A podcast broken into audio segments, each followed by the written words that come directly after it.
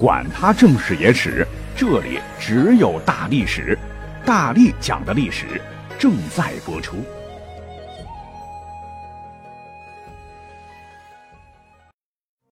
大家好，我是大力丸。滚滚长江东逝水，浪花淘尽英雄。三国，一个充满魅力的名字。在中国，甚至整个汉文化圈内，都是讨论度最高的话题。近两千年以来，无论是那些至高无上的一代雄主，还是市井田间的升斗小民，对这段历史也都是津津乐道。三国里群雄并起，名将辈出，贤相如云。无论是兴复汉室、三顾茅庐的刘备。文武全才、萧瑟秋风观沧海的曹操，任才上计虎吟江东的孙权，还是义薄云天的关云长、把屎担惊的夏侯惇、信义笃烈的太史慈，亦或是鞠躬尽瘁的诸葛亮、奇谋百出的贾文和、忠简方直的张子布，这些耳熟能详的历史人物，共同演绎了一出气吞万里、英雄创世的辉煌时代大剧。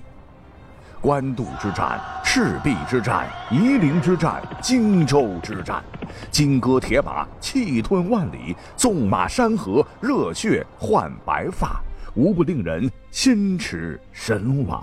而三国生逢冷兵器时代最为惨烈的战局，没有飞机、大炮、汽车，行军打仗，地形地貌影响巨大。每一场攻城略地的大战，都是双方将士真刀真枪、刀刀见骨，用血肉拼出来的。在正史《三国志》当中，一共记载了四百四十一位三国人物，平均下来，十多万将士的英勇牺牲，才会诞生一位英雄，载入史册。这何止是一将功成万骨枯？当部队开拔奔赴战场，需要翻山越岭、渡河过江、踏平原、穿戈壁、越丘陵，都需要一步步靠着双腿或者骑乘马匹，披荆斩棘到达作战地点，摆好阵势，旌旗猎猎，杀声震天，在咚咚咚战鼓激奋下展开捉对厮杀，或野战，或攻城保卫战，狭路相逢，勇者胜。而在诸多形式的战争中，三国攻城战又是最为惨烈的一种，因为古时城池往往被高墙和河流所包围，易守难攻，所以想要攻破城池，必须不断投入兵力去消耗城市内的有生力量。而我们所看到的影视剧里所还原的三国古战场，攻城战时，守城的士兵拼命地射箭扔石头。而攻城方却完全暴露在敌方的视野之中，使用云梯、楼车前赴后继，奋勇进攻。眼看着战友被上面的石头砸死、乱箭射死，却依然死战不退，以至于很多喜欢三国历史的朋友们会问：每次攻城战都要付出如此惨痛的代价，为何三国时的部队不选择绕过城池，直接以往，不是更好吗？其实道理很简单，古时候可没有现在这么多的省道、高速公路，我国自古就是个多山的国家，有时候两地之间几百公里无任何岔口，城市往往就建在这些关键节点上，扼住陆路、水路咽喉，那真是一夫当关，万夫莫开。其次，想绕道走捷径，对工程方来说更加凶险。受古时地形限制，古代部队行军一定要有效率，前方进攻部队必须要和援兵和后勤部队保持安全距离。那时候没有今天这么多的交通工具，路况非常差。若贸然选择绕路，就免不了要翻山越岭，消耗大量精力、时间不说，战线被拉得过长。如果此时后勤被敌人猛然切断，没了粮草，必定军心大乱，败局已定。就算你真能绕过去，各位可以想想，不就相当于把自个儿的后背亮给了敌人的尖刀吗？那不就任人宰割了吗？若大军行至中途，深入敌军腹地，敌人前后夹击，那真可能是全军覆没。但纵观历史战局，当年决定蜀汉命运的最后一战，魏军却出奇兵，险中求胜，也算是史上极少数的例外。想当年三国末期，邓艾统兵三万南下攻入蜀境，大将姜维组织抵抗，坚守剑阁。姜维认为这里是魏军必经之路，也是被认为一般情况下唯一的一条通路。但姜维彻底失算了。邓艾进占附近江油，竟抄捷径，绕过了重兵防守的剑阁，进而攻打蜀国都城成都。哎，这是一招九死一生的险棋。这条灭亡蜀国的所谓的捷径，史书载：无人之地七百，凿山通道，造作桥阁。山高谷深，至为艰险，又粮运将溃，濒于危殆。也就是说，邓艾豁出命去，挑选敢死队数千，以毡自裹，是推转而下。将士们在他的带领下，冒着随时可能坠崖摔死的危险，裹着毛毡从山谷上往下滚，并攀木绝崖，无异于是率军跳崖呀！他们终于是惊心动魄地穿越了阴平小道，奇迹般的出其不意攻克绵竹，直冲成都。刘禅猝不及防，最终奉上了喜寿，选择投降。而姜维这边呢，却毫无察觉，继续领十万大军于剑阁防备钟会大军，全然不知蜀国已亡。虽然是大功告成，但奇袭成都，现在细想起来，那是极度凶险的一招。真若被敌方发现，前攻不下成都，而后无援兵，必死无葬身之地。所以，三国大小战役数以千计，但敢如此冒险赌上全军性命为之拼死一搏的战例，极其少矣。而与之形成鲜明对比的是，公元二百二十八年，魏文帝曹丕突然去世，曹睿继位，诸葛亮认为时机成熟，首次兴兵北伐。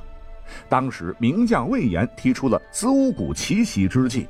欲效仿韩信当年明修栈道、暗度陈仓之策，率领五千精兵由子午谷快速到达魏国都城长安城下，一举拿下长安。但历史上真实的诸葛亮正史评价其为“盖应变将略，非其所长”。过分谨慎的他认为此计过于凶险且难以成功，故弃而不用。不是丞相不想匡扶汉室，而是长安无法从空中飞跃，需要花费的牺牲的代价太大。而魏国兵多将广，依天险而造的一线众多城池是城坚墙厚，战略纵深较长。若冒险突进，恐一招不慎，满盘皆输，成功率也微乎其微。故置魏延子午谷奇谋于不顾，反射疑兵于斜谷。大军走坦途进攻岐山，但结果大家都已经知晓了。原本开局连下天水等数城，姜维被俘的大好局面，因街亭失守而前功尽弃。诸葛亮被迫挥泪斩马谡，蜀汉仓皇撤军。对此，几千年来后人一直是争论不休。有人认为诸葛亮实则错失绝好良机。也有人认为诸葛亮是想先取凉州，步步为营，逐步蚕食曹魏。但无论怎么说，这绝对算是三国最大的汉事之一，为众人唏嘘不已。但时至今日，即使科学技术还没有办法制造出穿越历史的时光机，让大家重回那段金戈铁马的时代。以结果导因，帮助心目中的割据势力逐鹿天下。比方说，协助我们心目中的诸葛丞相重新复盘北方大计，最终克复中原。但是在互联网的加持下，我们如今只要动动手指，就可以让我们瞬间通过最为正宗的三国手游《荣耀新三国》连接三国乱世，在原汁原味还原历史真实战场的场景中，金戈铁马，气吞万里如虎。用自己的聪明才智驾驭三国名将，指挥若定千军万马，以黑云压城，城欲摧之势，摧枯拉朽般，甲光向日，金鳞开，攻城略地，建立不世功勋。这也算是最大程度拨开历史迷雾，弥补历史之缺憾。孙子兵法有道曰：“夫地形者，兵之助也。很多战略要冲，很多关卡都是兵家必争之地。开拔行军的路径、速度，动员集结的规模、手段，攻城坚守的计策、权谋，可以说每一座城市的得与失，说不定真会改变整个三国的历史进程，为再现兵贵神速、战机转瞬即逝的历史原貌。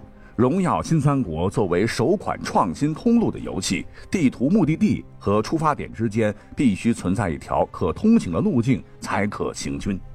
设计的通路系统将地图上两百多个城池通过道路连接起来，并将道路地格设定为可通行，以保障成功穿越回到三国的各位初期远距离行军的可能性。定会让您身临其境，披坚执锐，带领众将士沿着高度还原的三国古战场一路披荆斩棘，直捣黄龙，真可谓是万里关山道，年年战鼓，踏平敌卢。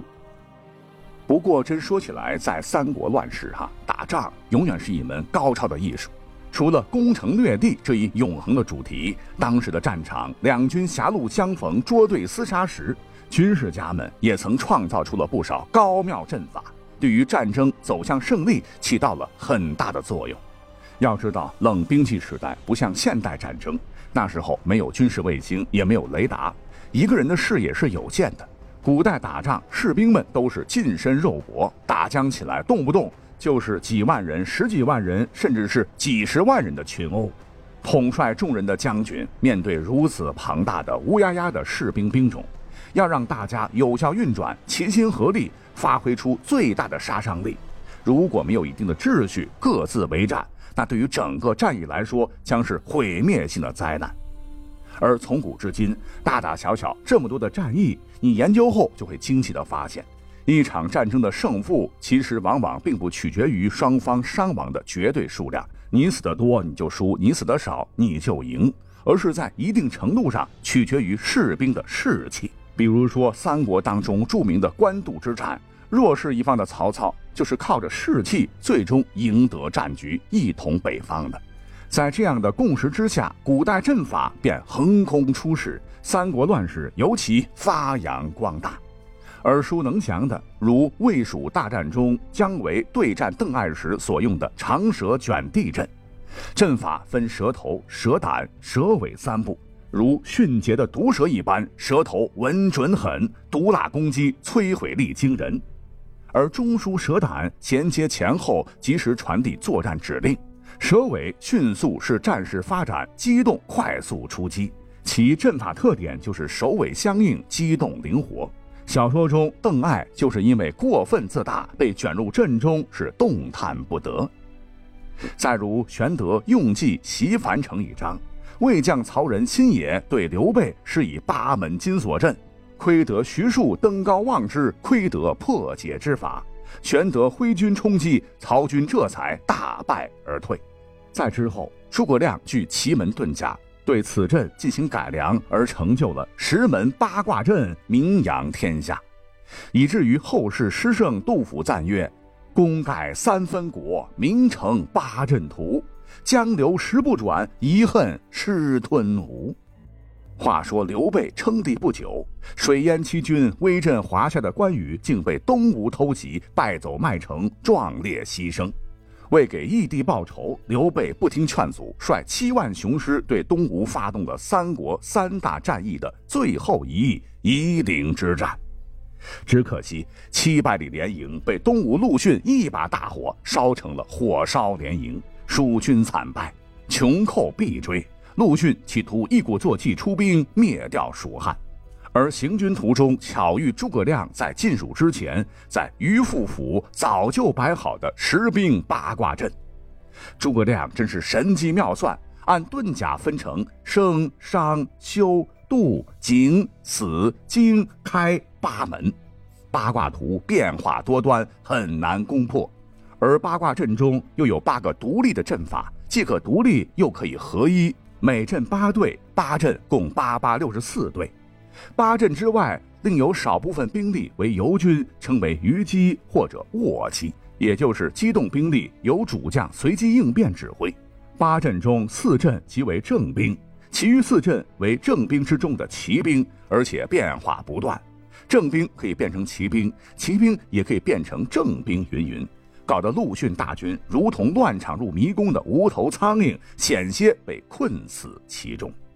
这段故事是真真假假，但正是经过查找，确实有记载诸葛亮推演兵法、作八阵图，贤得其要云的记载。可见阵法绝对是三国风云激荡不可或缺的一部分。而兵法常云：“阵型常变，走位克敌。”荣耀新三国也是心智五新，参照史料，也为我们的穿越之旅精心设计了自由布阵之法，运筹帷幄，决胜千里之外。总共三乘三九个布阵位，可自由摆下御下最强武将，共可上阵四个武将和一个器械。兵种参照史料，与三国军阵中别无二致。分为弓、枪、骑，共三大主力兵种，且循环克制。尤为一提的是，荣耀新三国每一场集团大战，甚至还原了真实战场骑兵侧翼包抄、弓弩手集火攻击、枪兵枪阵反制骑兵冲锋等冷兵器战争中常规的战术，以王者之姿引燃三国烽火。